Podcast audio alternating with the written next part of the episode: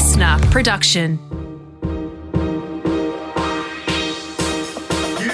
Hello and welcome to a very special episode, a Valentine's Day edition of Just the Gist, a weekly ish podcast where typically Rosie Waterland would give me just the gist of what I need to know about a topic of her choosing. We have switched it up a little bit this week though, and we have a very special guest gister, the one and only Astro Batchy, giving us just the gist of astrophysics. So, Definitely what people want to hear us talk with him about. oh yeah, Astrophysics. I'm sure that's the main thing people ask him questions about when they stop him on the street. Yeah. Um, so, Rosie, we've just finished up our very first interview with a special guest. I know. And it was pretty hard to pay attention to some of the things he was saying because when you're watching him talk, it's almost overwhelming the handsomeness, a very the handsome smooth man. vocals. And he Um, wore his glasses today because he knows I like nerdy Matt. That's the Matt I like. mhm. Um, and he's cute and smart and funny. Sure is. But uh, we got to hear some really, really fascinating facts and insights. I What was your favorite? Um, that alien predator thing blew my mind. Yeah, right. So let's just stay tuned for that because that's cray cray. Yeah. And there may be life in the solar system closer than we'd actually expected. Yes. Um, and a whole bunch of other things, including, oh, yes, we did ask him a little bit about The Bachelor. Mhm. So stay tuned for that too. And he's actually really, he very generously answered questions about oh, yeah. Bachelor stuff, which I didn't think, he, I was a bit nervous to ask, but then he kept talking. So I just kept asking. Yeah. Are Um, we hard hitting journalists? We're certainly. feels like we're evolving in that direction now. Because he revealed some stuff. Yeah. Um, yeah, so I guess uh, we won't really do a extra, extra, do, do, do, do, do, breaking news. news, you see? The news this week, you see, is that we've got Astro Batchy on board. And I tried to get him to date me, so let's see how that goes. so, um, Well, there's every possibility it's going to happen because we're all going to be in Adelaide together in a couple know. of weeks. So, Dr. Matt Agnew, which I kept forgetting to call him, I kept Mm. calling him Astro Batchy, has a show at the Adelaide Fringe Festival called Dr. Matt Agnew's Guide to Life Beyond Earth. Mm. It starts today, February 14th, Valentine's Day. It goes for nine shows, and you can get tickets at adelaidefringe.com.au. So, based on all the crazy, interesting stuff he told us today, I highly recommend you go. And he also said he sticks around after to answer all your questions about a certain reality TV. So, um, yeah, this is our interview with Astro. Yeehaw. Hope you like it. All right, Jacob, here's our very special guest. it's Astro Batchy. I mean, I'm sorry, what was your name again? Dr. Matt. Uh, Matt, what is it? Agnew, Dr. There Matt we Agnew. go. Yes. well, thank you for coming on Just the Gist. Thank you for having me. I'm, I'm really excited to be here. And um, Jacob, we are going to get Astro Batchy. I'm sorry, that's I can't remember. I can't remember to use your proper name. That's okay. Astro Batchy works. I can work with Astro Batchy. So we are going to get Astro Batchy and me, Rosie, the person who is basically famous for doing Bachelor recaps, to do mm-hmm. just the gist of the thing that everybody is dying for the two of us to talk about together. we are going to do just the gist on astrophysics. That's right. Yeah, we are. And we haven't actually done this before, Matt. So you're our very first um, interview victim. So Yeah. we're sort of figuring it out as we go along. Um, we'll sort of jump around all over the place with different topics that we're going to ask you. Uh, We attempted to do some research on astrophysics last night and just got really bogged down in existentialism and and philosophical questions about life itself. And then we just got pissed. To be honest, that's that's how uh, a lot of scientists approach astrophysics as well. The existential dread creeps in, and it's like, well, let's hit the pub. Well, I was saying to you just before that Oshi, who's a friend of mine, did tell me that often between takes you would get into some pretty deep existential discussions about the nature of life itself, which wasn't really the time or the place when there's 20 girls mud wrestling for your heart. Yeah, no, it definitely kind of uh, threw me a little bit at times. You know, me and Osh would start peeling back the layers, and uh, next thing you're discussing about the ultimate fate of the universe. But yeah, uh, it was it was something that kind of I guess a distraction's welcome at times, but maybe not at that time. Okay, so to start, I want to say that when I was um, giving Jacob recaps of your series of The Bachelor, which by the way, he never watched an episode, so I would just tell him what happened on the show. Have you listened to the podcast? Uh, I haven't actually. Don't I make have him to admit that he hasn't. well, you can go back and just trawl through the archives. Yep. Um, but yeah, I've never seen an episode of The Bachelor whatsoever. So, like I said before, this is the first time that I'm hearing your voice or seeing you move. I'm used to just seeing you as a cardboard cutout behind Rosie Yeah. at every episode's recording. Yeah. So Jacob had really no idea about the show or about you. And I would have to explain to him what you did for a living. And so I said, from the way you described it, that it sounded to me like to be an astrophysicist is to be a space guesser. So your job is space guessing. And okay, here's what happened. a lot of people got very cranky with me. And a lot of people came to your defense in the comments and were saying things like, How dare you? He studied for a gazillion years and worked really hard and he, he has, he's a doctor for a reason. It's not just space guessing.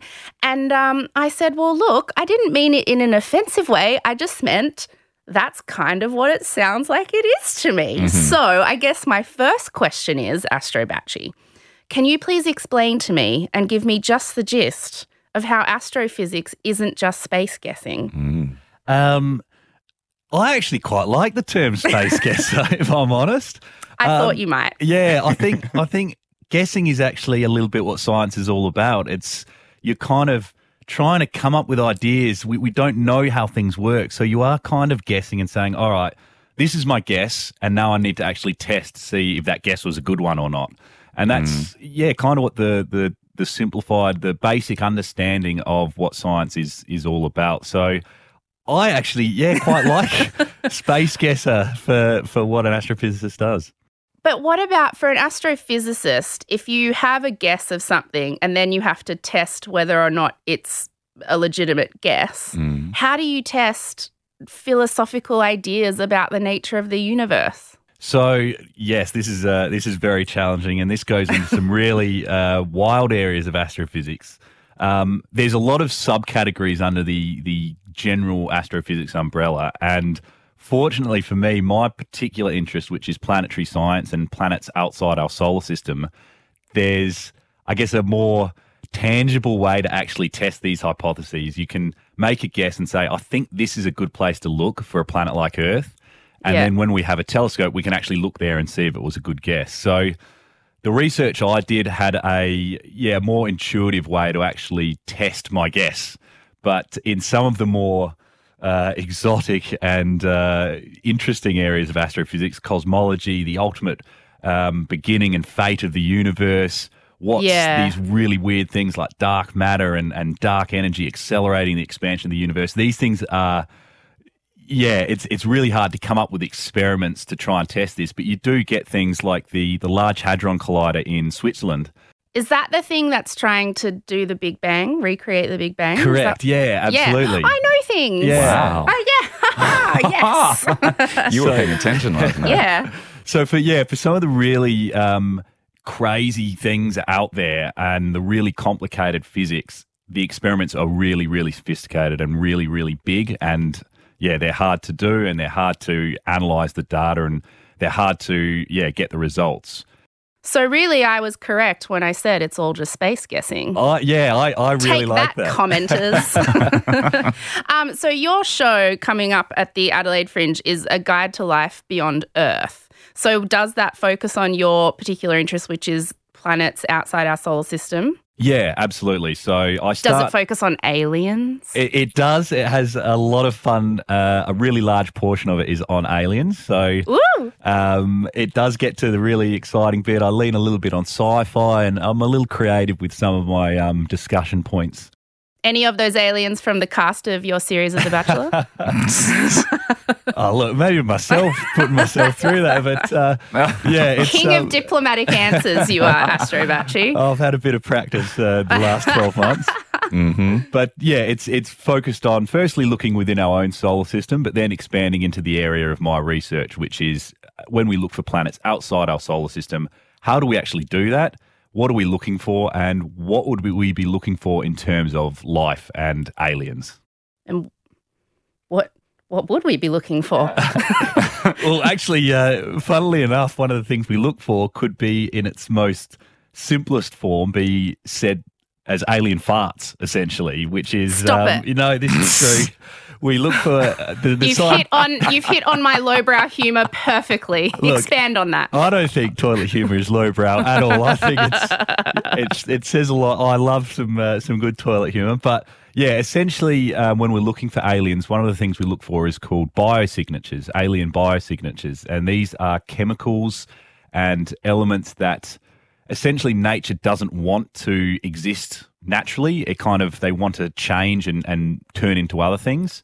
But if we find things like, for example, it could be alien farts, things that these mm. aliens are producing that nature doesn't want, uh, it means that there's some kind of uh, life form producing these in abundance and producing faster than nature wants to remove them. So, How do you find an alien fart? What do you mean when you find one? What does it look like? so when we detect a planet, we can actually learn a bit about the atmosphere based on how the light from its star interacts with the atmosphere of the planet. So the light can actually change a little bit. And so what we see is um, we can interpret and try and understand what chemicals are actually in the atmosphere of planets.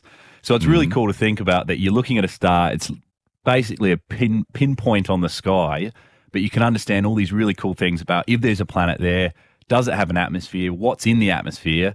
And is there anything in the atmosphere that you could could classify as an alien flatulence, essentially? Wowzers. So, like, honestly, if you can pinpoint a fart on a planet billions of miles away, it kind of makes me feel like I'm not getting away with it when I fart with wild abandon on planes and think no one can tell. Uh, I was going to say until you said planes, that's just make sure your dog's around. But yeah, if you're on a plane, you kind of don't have that luxury anymore. I know. I feel like on planes, no one can hear it. It's probably because I have my noise cancelling headphones on, so I can't hear it. I think as long as you just kind of scrunch up your no- nose and point to this person next to you, you can kind of just pass the buck, can't you? yeah, right? Yeah. So, Jacob, maybe you should jump in here. Stop me talking about flatulence. Well, what have you actually found? I'm really curious to know if you've got any examples of alien farts that you've actually discovered. So at this stage, we don't have examples of alien farts. Um, at this stage, we're still in the the point of finding planets and finding planets with atmospheres, and we haven't found anything yet that we're like that can't be there unless an alien's producing it. Um, so my research has been finding out really good places for us to look to find planets that are similar to Earth and may have these atmospheres and may have the conditions for life to exist. So a lot of what I'm doing is using um, simulations, using supercomputers to make these guesses that can then be tested with the next generation of telescopes. Yeah, Right. so that's my question. When you say my research is into XYZ, break it down for me because that all sounds a bit abstract. What is the research? Like, what do you actually do? Okay. So, when you say I figure out where might be a good place for planets, like Yep. good planets, how do you figure that out? So, yeah, what I do and, and what um, science and research is all about is building on what's been done in the past and then doing Yeah. something new. So, I've taken a bunch of, of ideas about how people in the past have searched for planets and expanded on that. And the way we do it is essentially we simulate planetary systems. So, I'll simulate things like the solar system, real ones that we've observed, and say, okay, we've got a star, we've got a planet here and a planet here, and they're orbiting and they're this big and they move at this speed and yada, yada, yada. And then I simulate that and say, okay, what if there was an Earth like planet in this location? Can that exist? Dude, that's impressive. Yeah. and is it sort of like every day you show up to work and it's like today could be the day one of these simulations could work and we could actually find something today? Um, I mean, the simulations we can run loads of them. So I found really a, a bunch, a handful of really good places to look. The exciting part will be now that next level. We're saying, all right, here's a kind of short list of really good candidates that will go to. I've I've designed it for a specific instrument in Switzerland uh, called uh, Espresso. and that will go there and look at other, well, basically these stars and these places that I'm saying are really good place to look. And every time they do look, there's a chance you could say, yeah, this could be the day that they do discover uh, this planet that I've predicted, and it's a planet that could be like Earth. Wowzers. Yeah. So I don't get So- to do the the real, you know, eureka moment, so to speak. Right. I, I get to lay the foundations and pass it off to the next person, which is yeah, science very collaborative and and certainly astrophysics is because it's quite small, it's it's a very international collaborative scene. So you, you do have a lot of work with people all over the world. How likely is it, do you think, that we'll find something like have one of those eureka moments in our lifetime? Mm. I think Have a space guess. yeah, Have a space let me guess. let me have a yeah, exactly. In science, you're allowed to guess as much as you want. Yeah. Um, I think within our lifetimes, we'll see. So, in the next 20 or 30 years, we'll find planets very similar to Earth. Um, so, that will be similar size and it will have an atmosphere that might have some similarities.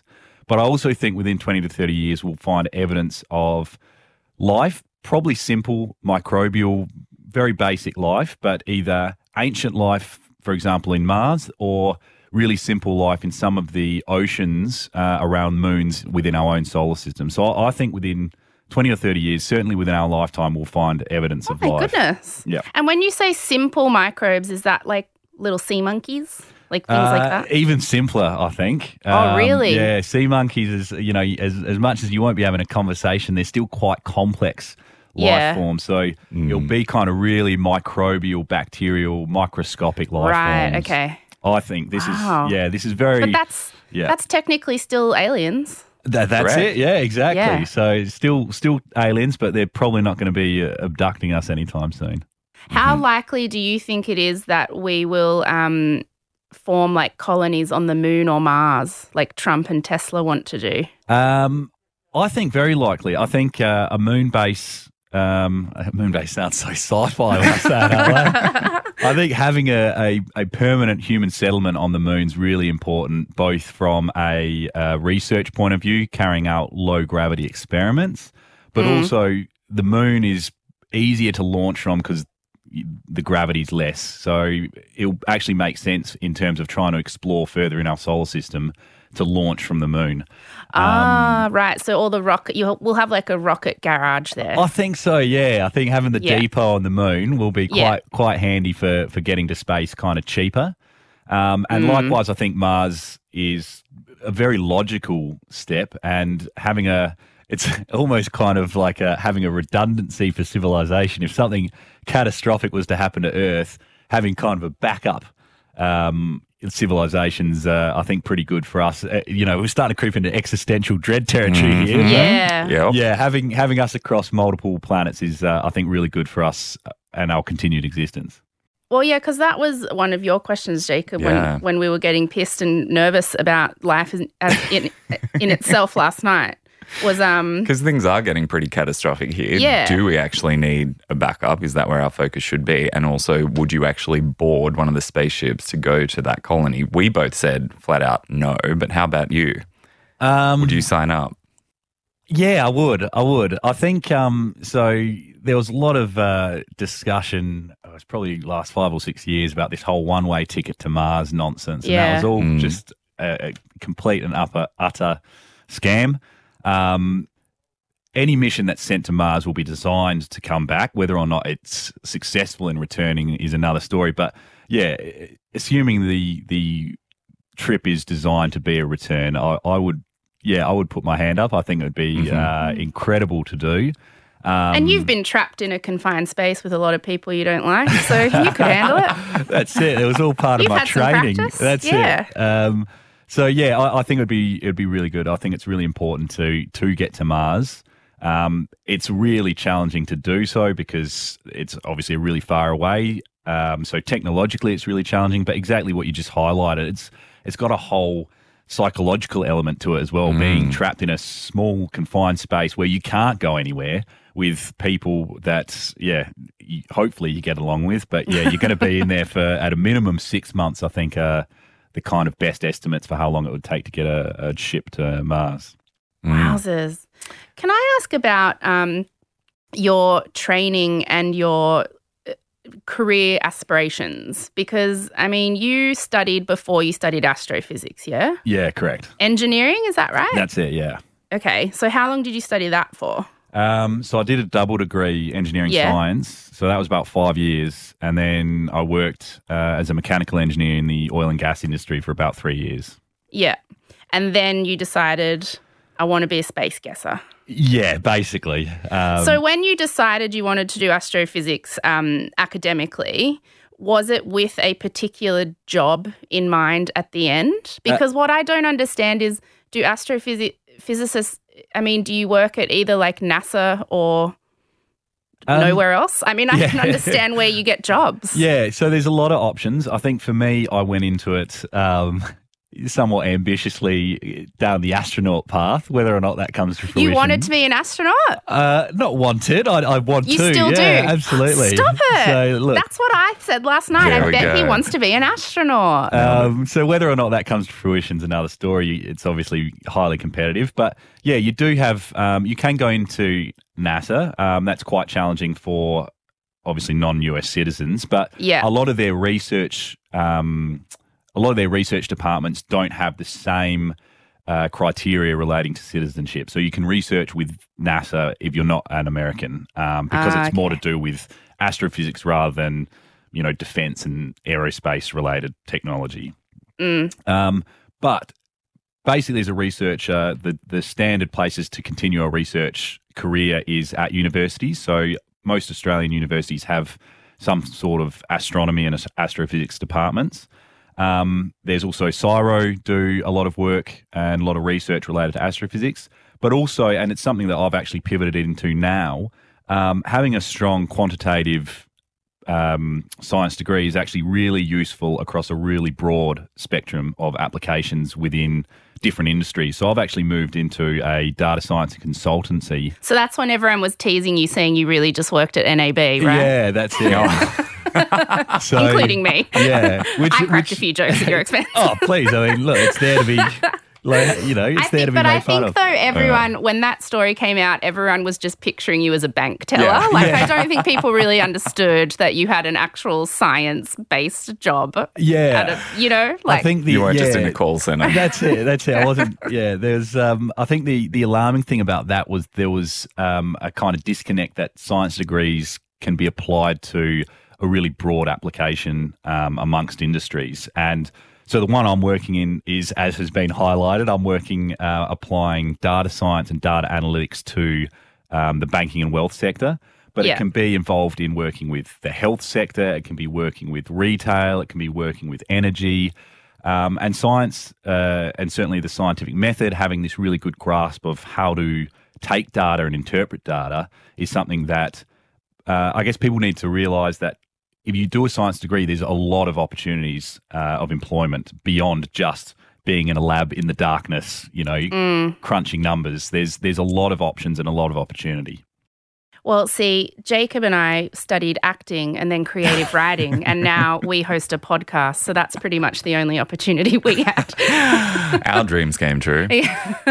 and so I'm curious to know what sorts of questions do you typically get asked about your job and the work that you do? And are there any questions that really irk you when people ask them? Um, there's no, there's not really any that irk me. I welcome all questions. There's people who always preface with, "Oh, this might be a silly question," and and it's it's really not. And that's why I actually love um, when there's children in the audience because they don't preface with that. They just say, "What's the sun made of?" And it's Yeah. you get to answer these really quite profound, fundamental questions that some people don't ask because they, they do fear about feeling a bit silly. But there there genuinely is no no questions that irk me. The ones that do come up probably most often, and uh, I mean, I made my bed a little bit here, which is I end my talk about aliens. So logically, Area Fifty One, government conspiracies, yes. all that regularly come up, and um, Do you believe that that's a government conspiracy and that there's an alien autopsy at Area 51? I do not. Categorically, I do not. So, I mean, look,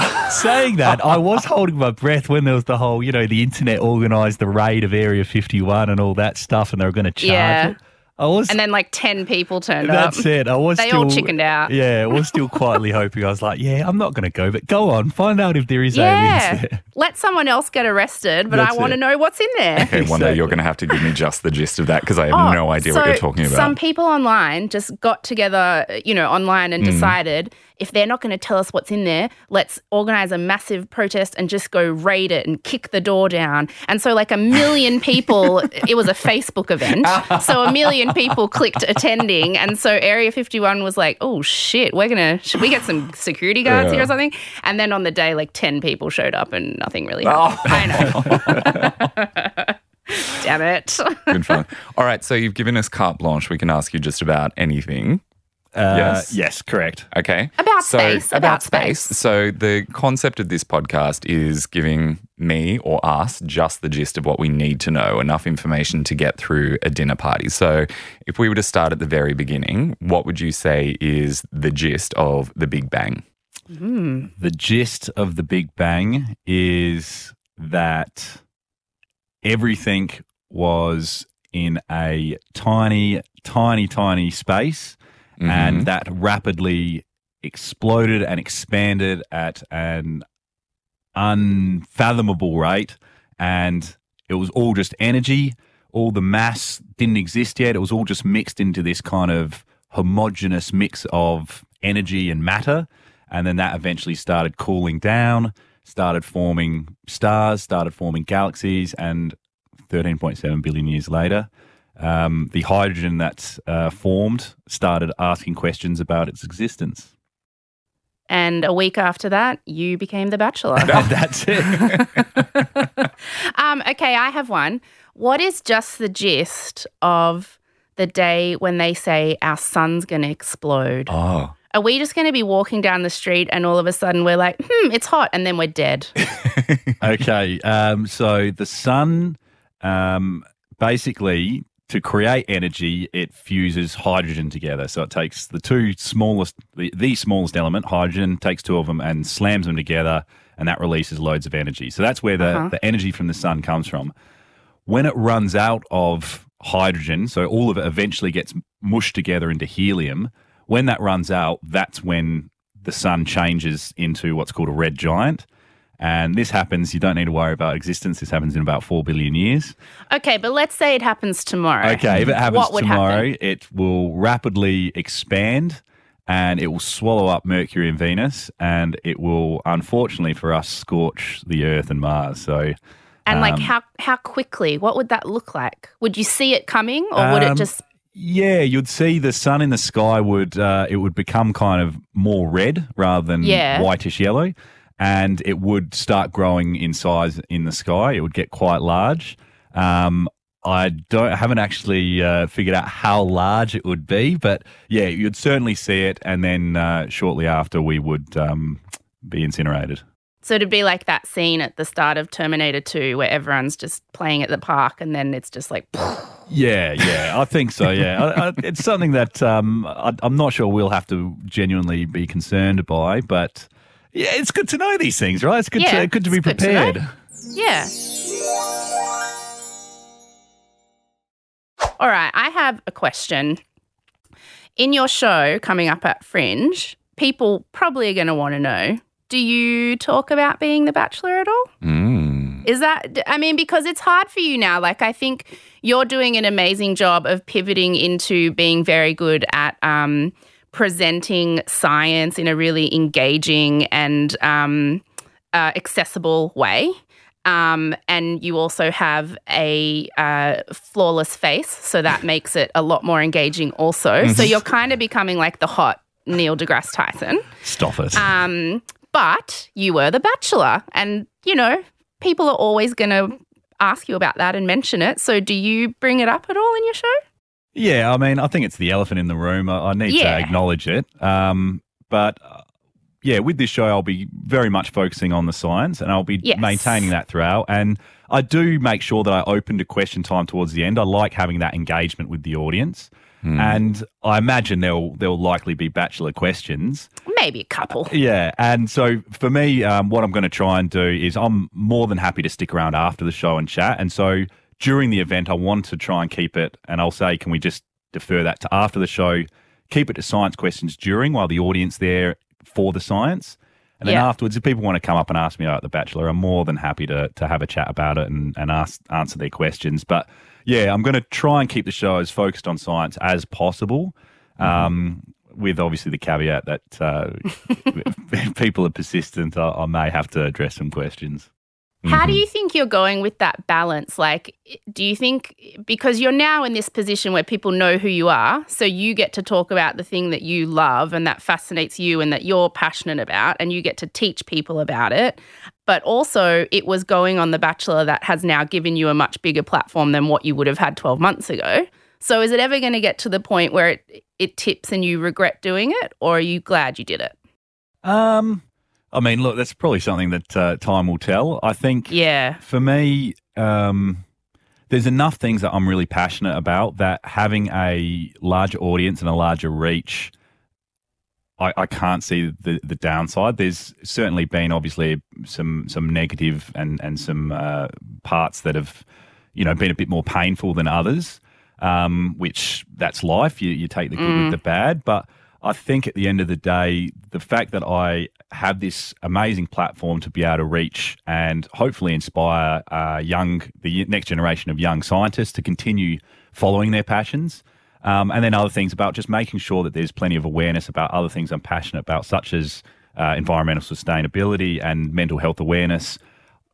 I think there's, yeah, enough upsides and enough positive outcomes that yeah, it's it's going to ultimately be a, a positive experience all altogether. I mean, in that sense, it's kind of a smart career move. Not not that I'm cynically saying you did it to for your profile only. It sucks that it didn't work out for you romantically, but like you say, you've got to take the positives that have come out of it, and that's you being the new hot Neil deGrasse Tyson, teaching lots of kids about cool science stuff. Yeah, no, that's right, and it's um, yeah, obviously no one's more devastated with the outcome than than myself um, and Chelsie, but yeah, that's that's life, and that's dating and relationships. Sometimes they they don't work out, but you know, yeah, it's an experience, and you do try and find whatever positive things you can find from it. The experience certainly helped me grow as a person, and yeah, now I've got the potential to do something hopefully really positive and impactful with it. So I think everyone, and I think uh, all, all, all the women as well on the show were encouraged to find whatever silver lining they can from it. And I think that's encouraged because you don't want to come out feeling that, that you wasted your time or, or anything like that. So I think it's really good that everyone finds something. And I think they all are trying to find their positive outcome from it as well. Well, yeah, from teeth whitening sponsorship to shows about space at Adelaide Fringe. We've crossed the spectrum. Um, and so it looks like you're pretty busy in the next few months with the show. What else have you got going on there? Um, so yeah, the main one obviously is is Fringe coming up, um, and that'll Mhm. be for the next week and a half. Um, I am still working full time uh, Mhm. with with my company doing data science and analytics. Mhm. Um, but in in terms of uh, I guess more entertainment, I've I've got uh, later at the end of March the um, Brisbane Science Festival, um, which I'm there for a weekend, and I'll be presenting my show there and. Doing a really fun panel with uh, Dr. Karl, so that will be really great. And then uh, in, in Love Dr. Karl. yeah, so that's uh, I'm really looking forward to that. It'll be um, yeah, it, it sounds like it will be a lot of fun, and a- again, probably an opportunity to take take the piss out of myself a little bit. Yeah. I was going to ask if Dr. Karl was a hero of yours He is, and if you have any other astrophysics idols. Yeah. Dr. Karl definitely, and I haven't uh, had the. F- I haven't been fortunate enough to meet him yet, so I think I'm going to be a bit of a, you know, fanboying and a bit nervous when I meet him. Totally. Um, and what's that? The Brisbane Science, Science Festival, did you say? Festi- Yeah, yeah. Cool. So that's um, yeah, end of end of March. Um, I think it kicks off on the twenty sixth. Uh-huh. Uh, and in in the middle of the year in Byron Bay, there's uh, a space and astronomy uh, focus festival called Star Stuff, uh, and this is the third one they're they're doing. Um, so I'll be there uh, again. You're just a massive nerd, aren't you? I, I am. I mean, I I, I made sweet. no, I made no secret of this. People, Yeah. I still got that when people were surprised, and I was like, I've just done a PhD in astrophysics. It wasn't a secret. Like it was, it was very well established that I was a, a nerd. So so, besides your nerdy scientific outreach presentation endeavors, what about on the dating front? You single? because um, I'm I happen to be single. And nerds are her type in a very big way. Well, look. How's dating life going, Astro Bachie? yeah, look. uh, Eyebrows, eyebrows. I was going to say, Rosie, we have we have one day overlap in Adelaide, so you We know, do. Yes. Well, uh, I'll, I'll chalk aside some time for that. But um, In fact, you know what I'd like? I'm going to get you to do right now. okay, here we Okay, go. Okay, look look directly into the camera. okay, now say, repeat after me. Hi everyone. Hi, everyone. I have some really exciting news for you. I have some really exciting news for you. I've fallen in love again. I've fallen in love again. With Rody, Rosie Waterland's show, Kid Chameleon. with Rosie Waterland's show, Kid Chameleon. Head to rosiewaterland.com for tickets right now. Head to rosiewaterland.com for tickets right now. I'm so glad I could share this exciting life event with you. I'm so glad I could share this exciting life event with you. Love you, Rosie Waterland. Love you. Love you, Rosie Waterland. Love you. Perfect. We'll edit that together so that I'm cut out of it. and I'll be sharing that across socials for the next few weeks. Thanks, Fantastic. No, Astro you You Bachie. sounded really natural yeah, and you put, you put the there. voice on there. You put the sexy voice mm. on. I got to say, you two together, it's like velvet voice heaven. Mm. Fantastic. Velvet I quite voice. like it. It is. You do have a great set of pipes. Yeah. Ah, well, yeah, you. we've got that one day layover in Adelaide. So Mm. I'll definitely come to your show that night. I'm excited. Yeah, Yeah, for sure. We'll both be there. We'll learn all about space and things. And then people can come to my show for, oh, there's quite a bit of fart humour in mine. So, Perfect. Perfect. Well, I'll, I'll ease them in with uh, with a bit on alien farts, and then you can take it from there. and then I'll just do rosy farts. yeah, there we go. Perfect. I like this. We've got a good dynamic here with the. Don't uh, you reckon? Absolutely. Oh, Jacob, what other questions do you have? Oh, I would love to know when you want to sort of impress someone or wow someone, what sort of fact or facts do you drop about space to just totally blow their mind? Oh, yeah, something cool that we can say at a dinner party that'll make us sound really impressive. Yes. Um, oh, geez, here we go. What's something really fascinating? Um, uh, I think this is really cool, but this is I'm not sure if this will uh, will gel as much. But All right. there's a moon. Go. There's a moon of Saturn, and uh, it's it's basically got an icy shell because it's so far away from the sun. It's very cold, but underneath it's got an ocean.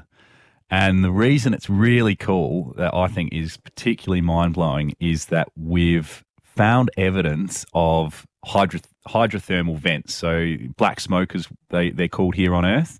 And it's those mm. things deep underground on the seabed floor that kind of are spewing forth all this smoke and, and nutrients and things like that. And the mm. reason I find this fascinating is because on Earth, around these black smokers, we find life existing and thriving. And that's mm. because you've got water, you've got an energy source, and you've got loads of nutrients and mineralogy. Mm. And what excites me is that on this random moon orbiting Saturn is we've got the same set of ingredients, which to me says if life is just as simple as putting all the right ingredients in the right place and you get life, there could be life on this moon of Saturn. Wow. And what's it called? Enceladus. Enceladus. It's got a nice, uh, nice ring to it, actually. Sounds like an album name by Radiohead. One of your favorites. Enceladus. Um, wow, that is a cool one. well done. That's Yeah. cool. So there could be aliens already within our solar system, and they just In our to be own solar system. chilling on a moon Over on Enceladus. over on Okay. Enceladus. So you've given us one cool fact about astrophysics we could drop at a dinner party. Can you give us one cool, random, crazy fact about being on The Bachelor that we could drop at a dinner party? Um, one, I'll tell you one thing people are always surprised by because they always ask, "How what do you do with all the da- downtime?" Um, Yeah. you don't get nearly as much downtime as you'd think. So, on average, I reckon a day for me was fifteen or sixteen hours, and that's from getting up to to crashing. Um, but the longest day I had was a twenty-hour day. I was up at uh, about three thirty, and I didn't finish filming till yeah after eleven. So I'd say that the, one of the more interesting things is that is a particularly grueling schedule. Oh my gosh. And of those 15 to 16 hours, how frequently did you actually have a shirt on? Um, o- only when it was compulsory, really. I kind of tried to Did you get it off. buff for the show? Did you have a Um, bit of a glow up before you went on? Um, no, I was, I was, I think in, I was buff I'm- before No, no, that's it. I caught myself because I realised what I was about to say. Um, no, look, I was, I was in uh, reasonable shape, I think, before the show, and Mm. yeah, I basically because it was towards the end of my PhD. Um, as I started running out of time, I kind of let my fitness routine and diet kind of, you know, slide a Mm. little bit. So I think the main thing that I did was just kind of uh, in the lead up, just get back into all the routines that I really enjoy. So eating right and exercising regularly. And I did kind of drop quite a bit of weight. Mm. Um, so I think if anything, I just kind of leaned up more than anything. Um, Knowing you were going to do a lot of shirtless water gazing. ah, look, Staring out a window, drinking tea. That, that might have been a, a small part of the motivation, but uh, yeah, I tried to think about more so, you know, healthy and wealthy, right? So, Sure. yeah. Sure. Are Mm-hmm. you still in? Are you in touch with anyone from the show No, I'm not. besides Osher? Uh, besides, bes- yeah, no, I'm, I'm in touch with, yeah, just a couple of um, the people that obviously I spent a long time with filming um, and Yeah. things like that. Obviously, you, you make some really strong friendships there. Um, But uh, in terms of, of any of the women, no, not in touch with any of them. Why? Can I ask why? Did you just feel like that was just the best way to Um, kind of go about it?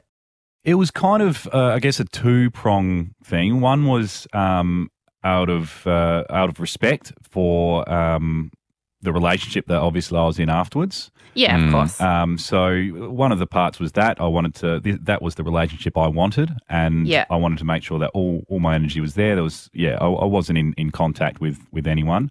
Um, but the other is just just the media. Really, I thought if Yeah. there's any kind of notion that I'm in touch with someone, even if it's there's a lot of um, you know. I guess um, platonic kind of discussions that would have been nice to have had, and, and given people answers to questions they might have had. But Yeah. it's just the fact that the media would have turned it into something that it wasn't, and I was having enough trouble mentally processing this breakup in a really public way that I just couldn't deal with another layer on top of that of the media just you know pulling me apart and, and making up stories that, that didn't exist and and uh, yeah. It was it was kind of those two things really. Were you um super I mean besides the fact that you you've gone through a breakup which is devastating itself in itself were you like stressed about having to tell people? Because you were like oh people are going to take like when those relationships end after those shows you know within a few months or whatever you know mm. the kind of media coverage it gets. And were you dreading the fact that you were going to have to face that even though you genuinely gone through like quite an upsetting emotional breakup with someone you cared about? Mm. Yeah. Like knowing oh they're all just going to say i was in it for fame or i was in it for whatever or mm. yeah that must have been so scary. I was I was dreading it. I um I I wrote um you know I put together my words and they were something that I, I gave a lot of thought to to make sure that I conveyed my feelings correctly and I actually got a friend to actually post it because I couldn't do it myself. I was just Ah, in a, uh, doing, I was just in an absolute state. I couldn't do it. So a friend actually posted it for me, and then I let them handle my uh, Instagram for a long, long period of time because I didn't want to deal with comments. I didn't want to deal with DMs and all that. Mm. Um, and I'm really glad I did. I, I I know I would have. Everyone says, you know, don't read it, don't read it, and you can do that 99% of the time. But you have that one percent, that one moment of weakness. You read something and you're like completely capitulate. So yeah, for me, I yeah, it, I was really dreading it, and it was something that I, I leaned on my friends and got them to help me by by posting and just taking care of my DMs and things like that until things could settle down and I could actually return to living a more normal life. Mm. And now your Instagram's just filled with nerdy science show stuff, like your Adelaide Fringe show. That's it. That's it.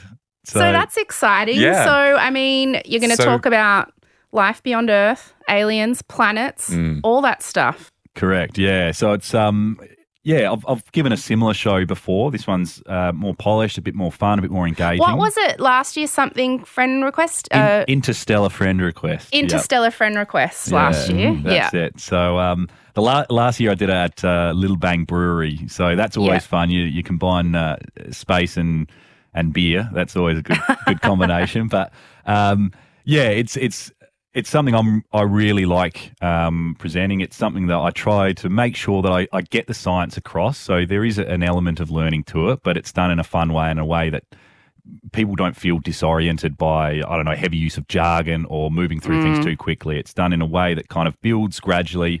So at the end, you're like, that was actually really cool. There was some cool stuff there. I, I learned learned something and, and had some fun doing it. Do you take your shirt off? Oh, look, it'll depend, Rosie. I don't know. Are you coming to next Sunday's show? Yeah, on Sunday night's show, I request shirt removal. Please. Okay. Yeah. We'll both be there. Yeah. And so, how do we get tickets? Uh, so you can get tickets on the uh, Adelaide Fringe website. Um, We'll put all the details in our show notes too, so people can click through and That's to it. the Brisbane Space. What is it? Brisbane Space, Space Festival. Um, Science Fair. Festival and the. Byron Bay Star Stuff. Star Yes. stuff. That's it. Yeah. So I we'll think link all the deets. that will be great. Fantastic. Thank you very much. And um, excited to hear you talk about alien farts. Yes. Shirtless with beer.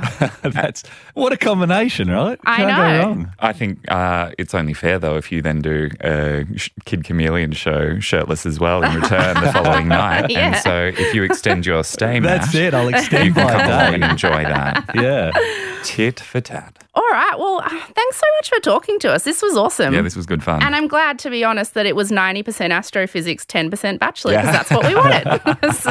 so, No, my pleasure. This was uh, this is really fun. I really enjoyed myself. Can't wait to Yeah. see the show. Yeah, you gave we're us a little psyched. taster there, and I, I love it. Yeah. yeah. But I mean, when we say last night, we were filled with existential dread when I was watching these videos, and it's talking about dark matter and the universe expanding yeah. and blah blah blah blah. blah. didn't help like, that we were drinking, but Yeah, yeah. we were like, let's just stop researching and talk to him tomorrow. Could- yeah, I actually, um, I actually took something out of the show because it had a, it was a little too dark, and I thought, oh, gee, that's a, a bad thing, bad note to finish on. So I pulled Right. something that was a little too existential dread. What was it? Um, it was about why we might not have seen aliens yet, and one of the um, theories is that there's uh, essentially an alien super predator that once civilizations reach a particular level of intelligence or advancement, Yeah. the super predator eradicates them so that there's nothing that ever is a threat to them. So we're just So not, we're just you're not smart enough saying- yet.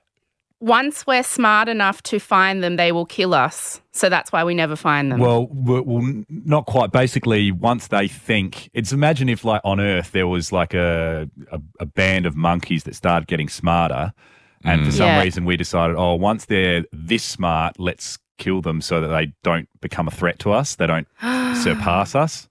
That's kind of one of the theories. Is they're they're monitoring us, and they're like, oh, they're still. You know, they're still kind of weak and, and simple and basic. We're don't still to- stupid. we don't need to worry about them. But we still watch shows like The Bachelor, so we're, yeah. we're a while off. Yeah. So okay. I, if anything, we're regressing. Yeah. yeah, so I, I pulled I pulled that. It was a little uh, a little too dark, I thought. So I've got some Oh, other theories as well though. instead. But yeah, that's one of the more dark and and uh, unpleasant ones to think about. Mm. By the way, I love that this episode of Just the Gist is dropping on Valentine's Day. Mm-hmm. Perfect, Perfect. I think mm-hmm. maybe it speaks to us being soulmates, but we'll talk about that when I'm in LA. perfect. I look All forward right. to it. Thank you so much, Astro Bachie. Thank you. Thanks. Thank Matt. you. Cheers. My pleasure. Bye.